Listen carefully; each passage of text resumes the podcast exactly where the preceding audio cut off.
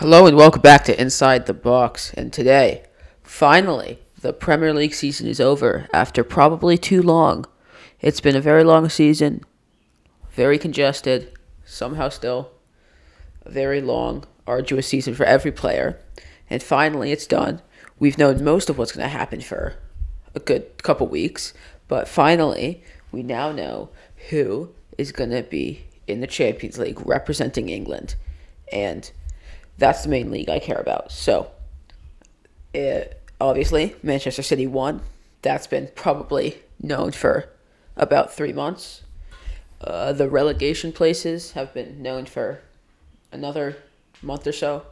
So, the only thing left to decide on Championship Sunday was who's going to finish in the top four. And those two teams that were decided were Liverpool and Chelsea. And speaking of an unpredicting, unpredictable final day, who would have predicted Chelsea to finish fourth, Liverpool to finish third, and Leicester to miss out? Leicester um, might be the biggest bottle jobs of all time. You know, spent almost the entire season in the top four. Now they miss out on a Gareth Bale masterclass. So, I mean, I'm not sure whether they're unlucky or they're just bottle jobs. Chelsea also looking like they could have been bottle jobs if they weren't the second biggest bottle jobs in the league behind Leicester. With, again, how do you lose to Aston Villa on a game that you need to win? With the star studded Chelsea team, how do you do that? It doesn't make sense. I don't get it. But they lost. Liverpool won as you're supposed to do when you're trying to make the top four, when you're a team that has aspirations. They won, meaning that they go into third place ahead of Chelsea, who finished fourth, and Leicester finished fifth, meaning that they'll get Europa League. And I feel like, with context, if you told Leicester City at the beginning of the year, if you told the fan, you said, hey, you, now you're going to get FA Cup, and you're going to get fifth place. Are you going to take that? Your average fan would say, Yeah, I'll take that. But given the circumstances of they pretty much had it on lock, it seemed like it was going to be Chelsea, West Ham fighting out for that four spot, and Leicester City were kind of sealed in third. To finish fifth, it's it's embarrassing, and I think Brendan Rodgers, who who's always had to fight back this criticism of him being a bottle job, of him not being able to win things, of him just kind of choking at the final hurdle. That's always been his reputation. And this result does not help him whatsoever. What I think it does help is it helps Liverpool because Liverpool, I think mid February and even March, down and out, uh, they had no hope. The front three were not firing. Nothing was going right for them. And then they finished third. I think I think that that's an incredible achievement given their circumstances. People will say they've been terrible champions, but if you took what happened if you gave them Liverpool's injury crisis, they would not be able to do what they what Liverpool managed to do. Finishing third with Nat Phillips, a guy who was almost loaned to the championship in October. Rhys Williams, a kid, a 20 year old kid who was playing at Kidderminster Harriers in the sixth tier of English football. He, them two, would be able to start at the back for them on Championship Sunday in a crucial game and keep a clean sheet. You're kidding me. There's no way no way that that should happen. No way in a team with Liverpool who have Virgil van Dijk, Joe Gomez, and Joel Matip, and Henderson, who can play center back. Those four, all of them injured. All of them. There's no way that they should be finishing third in the Premier League. There, that that doesn't compute in my brain. My brain doesn't know how to figure that out. Why? How? Huh? Who, what, where, when, and why? That's what I'm asking. So, Liverpool, giving their achievements, they'll take third. And going into next season, it it will really help them because not only uh, is the champ you want to finish in the top four for Champions League, the Champions League it gives you uh, added money. You get more money, and you can attract bigger players to the club. So, and giving Liverpool, who just won the Premier League last year and the Champions League before that, they're trying to make this step up into signing some big, big players. So, if you bomb out of the Champions League, that doesn't help. So, I think where did Liverpool go from here? Where did Liverpool go from here? With hopefully Joe Gomez, Van Dijk, Joel Matip, Nat Phillips, Rhys Williams, uh, Ben Davies. That's six starting center backs. Where do Liverpool go from here? Reports say that they're signed Ibrahima Konate from Leipzig. Obviously, they have 18, $18 million for uh, Kabak from Schalke, who that's a really good deal because besides that first game, he played very well for the Reds. So you have eight center backs. Where do they go? So I'm gonna I'm gonna play a game. I'm gonna name a center back. Then what do I do with him? So Van Dijk, probably most obvious one. You put him right back into your starting lineup. He's best center back in the world, best defender in the world. No one no one can tell me that I'm wrong there. Uh, Joe Gomez, I, he stays at Liverpool. He's still young, and he has potential. So you stay. You he stays at Liverpool, but he's not guaranteed that starting spot anymore. I think. Joe Matip, I think you can sell Matip. Matip, he's not played very well, or he when he has played, he hasn't played very well, and he's too injury riddled for a Liverpool team. Um, he's he's not like a good the best center back they have as well. I think if he had talent and was injury riddled, you could say, okay, let's see if he can beat this uh, virus of injuries. But he's not their best center back, and you can make some money off him at least 10 to 20 million, about the same that they got for Dejan Lovren uh, last summer. I think you could sell him for about that price and say that was a successful uh, deal. So, Ben Davies, I don't know what. I think he was a signing where they didn't trust Nat Phillips or Rhys Williams, so they made a signing, and then he got injured right away, I think. So, I think he stays on next year. Maybe doesn't even make their Premier League uh, roster.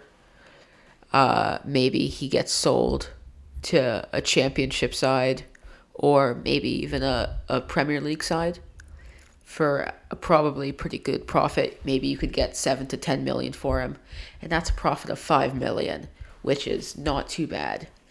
Or he stays as just kind of a squad player who maybe gets along with the other players of the club. I don't know really what's going to happen with Ben Davies.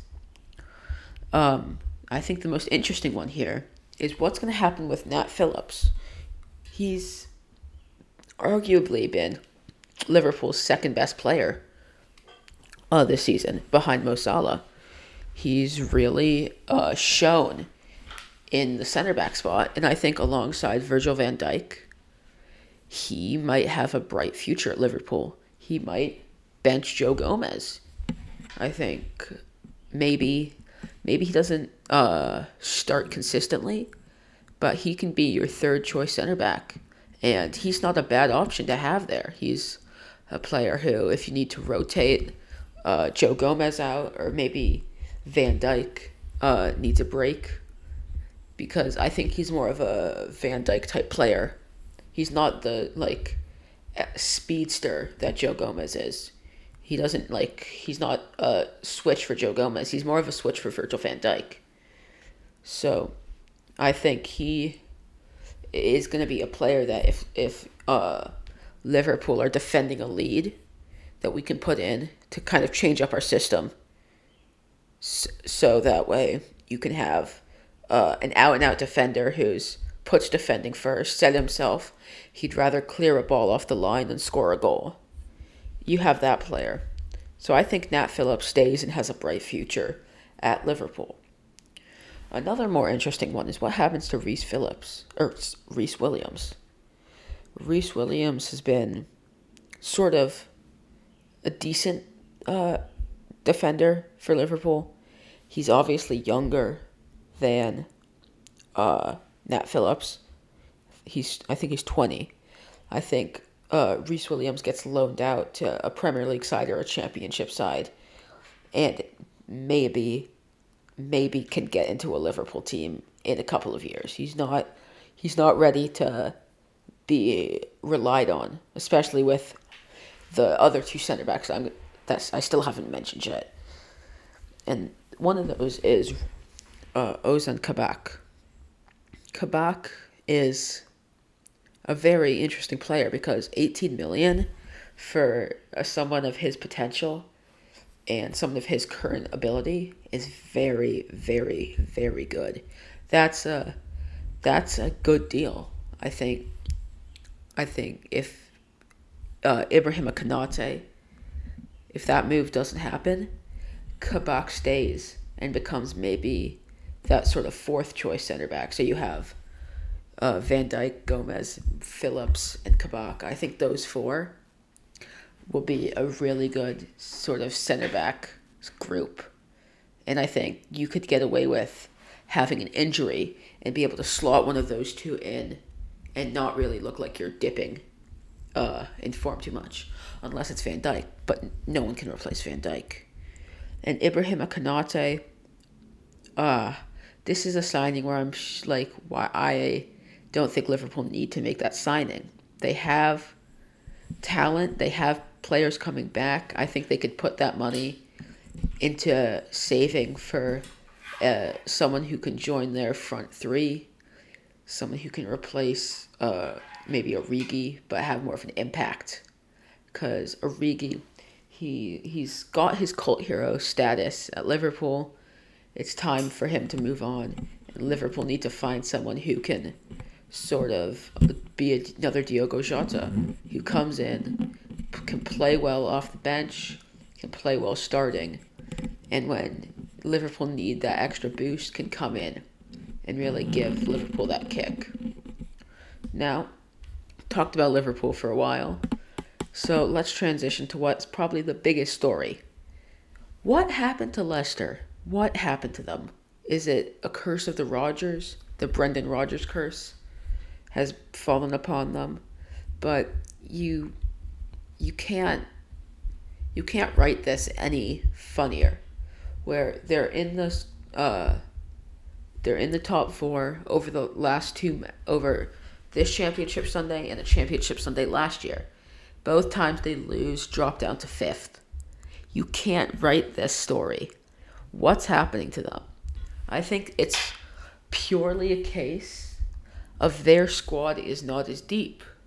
Uh, in the Premier League season, over 38 games, especially in a condensed, arduous schedule like this uh, season, eventually Leicester City's oh squad depth is going to catch up to them.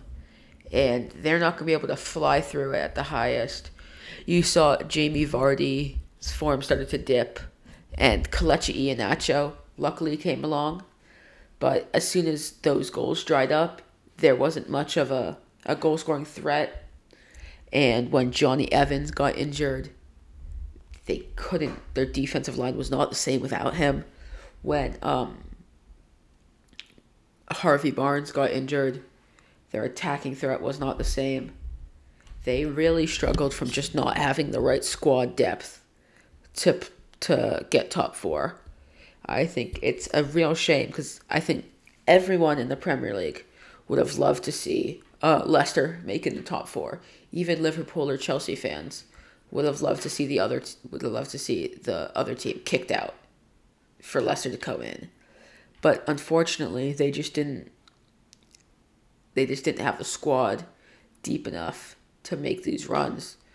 I think I feel that their whole uh, system of bring in one or two uh, smart signings is they need to just start making a lot of signings. Maybe get some cheaper players with bright futures and bring them into the club to have some sort of depth. And I feel if they can uh, really push the Europa League, because they don't have a terrible squad. They're, like their starting eleven is not terrible. If they can really sort of push towards winning the Europa League, that will help them a lot. Uh, automatic Champions League with that, it'll help them bring in better, bigger players, more money.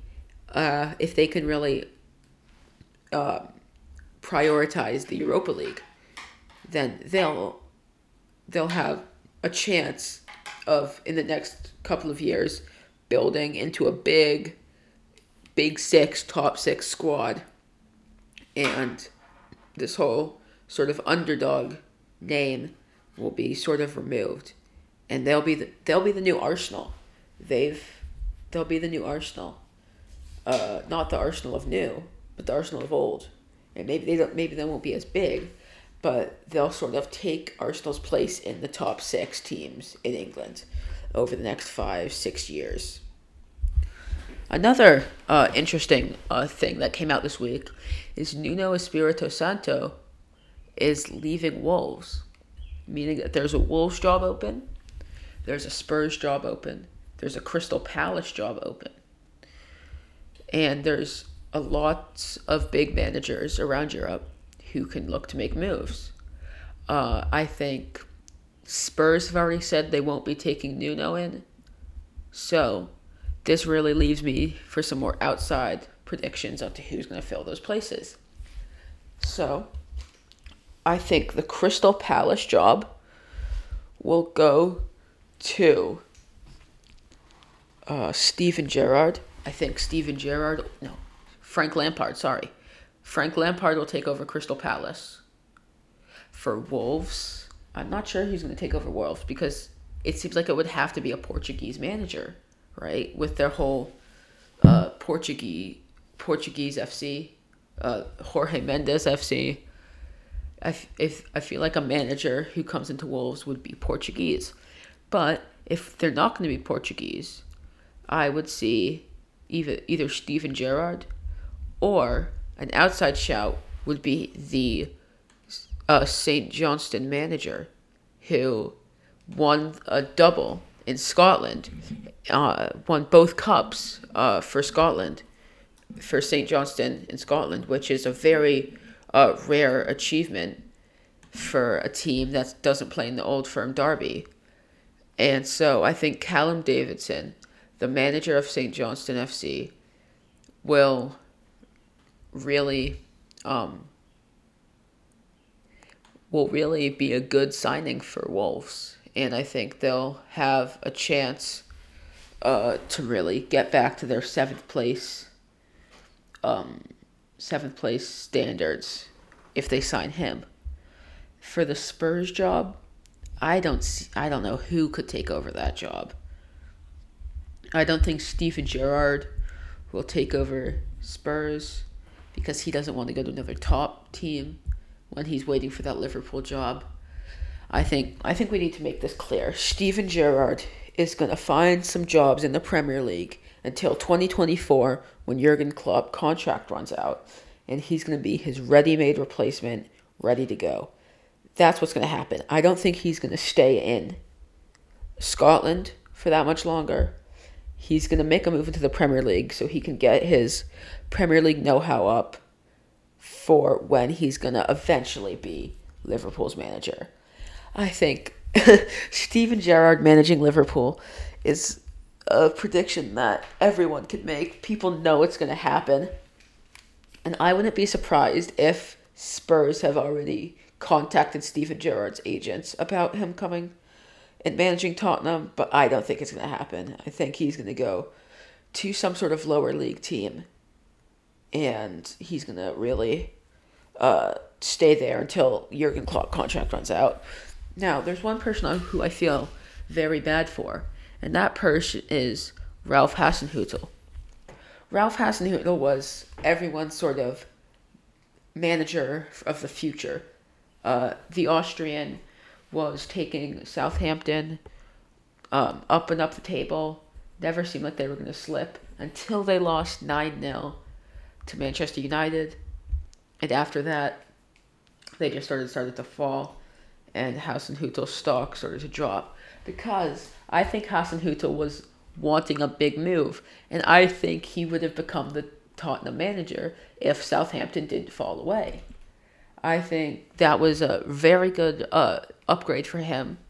It's exactly what Mauricio Pochettino did, where Mauricio Pochettino was Southampton manager, then he goes to Spurs and is a star there. He's their everyone's favorite manager. He's the Spurs manager. That's exactly what should have happened to Hasenhüttl if Southampton didn't fall away. So that's sort of what I think with managers. But now that the season's over, it's time to talk about some transfer talk, which is the only cool thing about the summer, besides the Euros, which is upcoming. Stay tuned right here to Inside the Box for talk about the Euros. So, who's moving where, what's happening, and what's who's going to do what, and who's going to need to improve in some areas. If you didn't catch last episode, I mentioned where I think Harry Kane's going to go.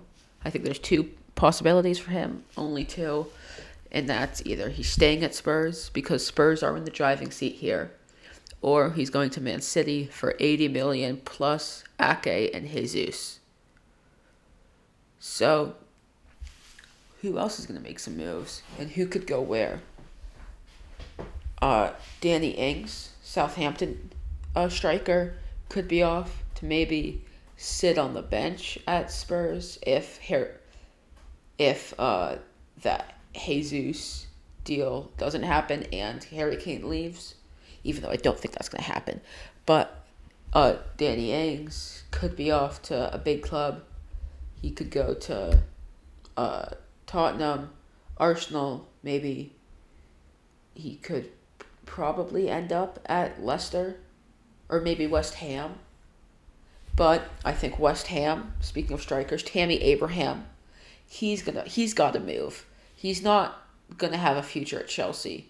And he's a bright talent. People uh, are gonna want him. So Tammy Abraham is gonna find his way to West Ham. Another player who I think could be off is Dominic Calvert Lewin. The one problem is where does Dominic Calvert Lewin go? Um, I don't think City are gonna go for him. City are gonna try and save up, save, even though they don't need to save for Haaland or Kane.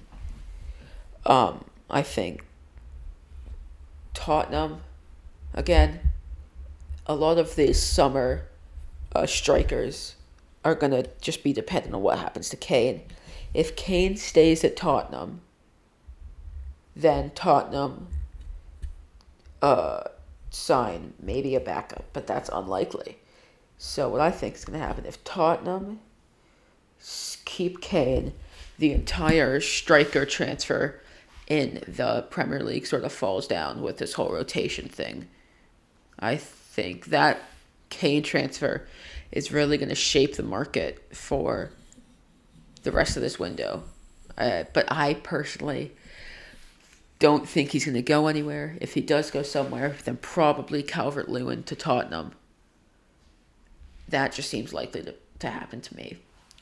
So, in um, other transfer news, as I mentioned earlier, Ibrahima Konate has seemed like it's going to be confirmed to Liverpool. But as far as I know, that's pretty much the only uh, confirmed rumor for this um transfer window.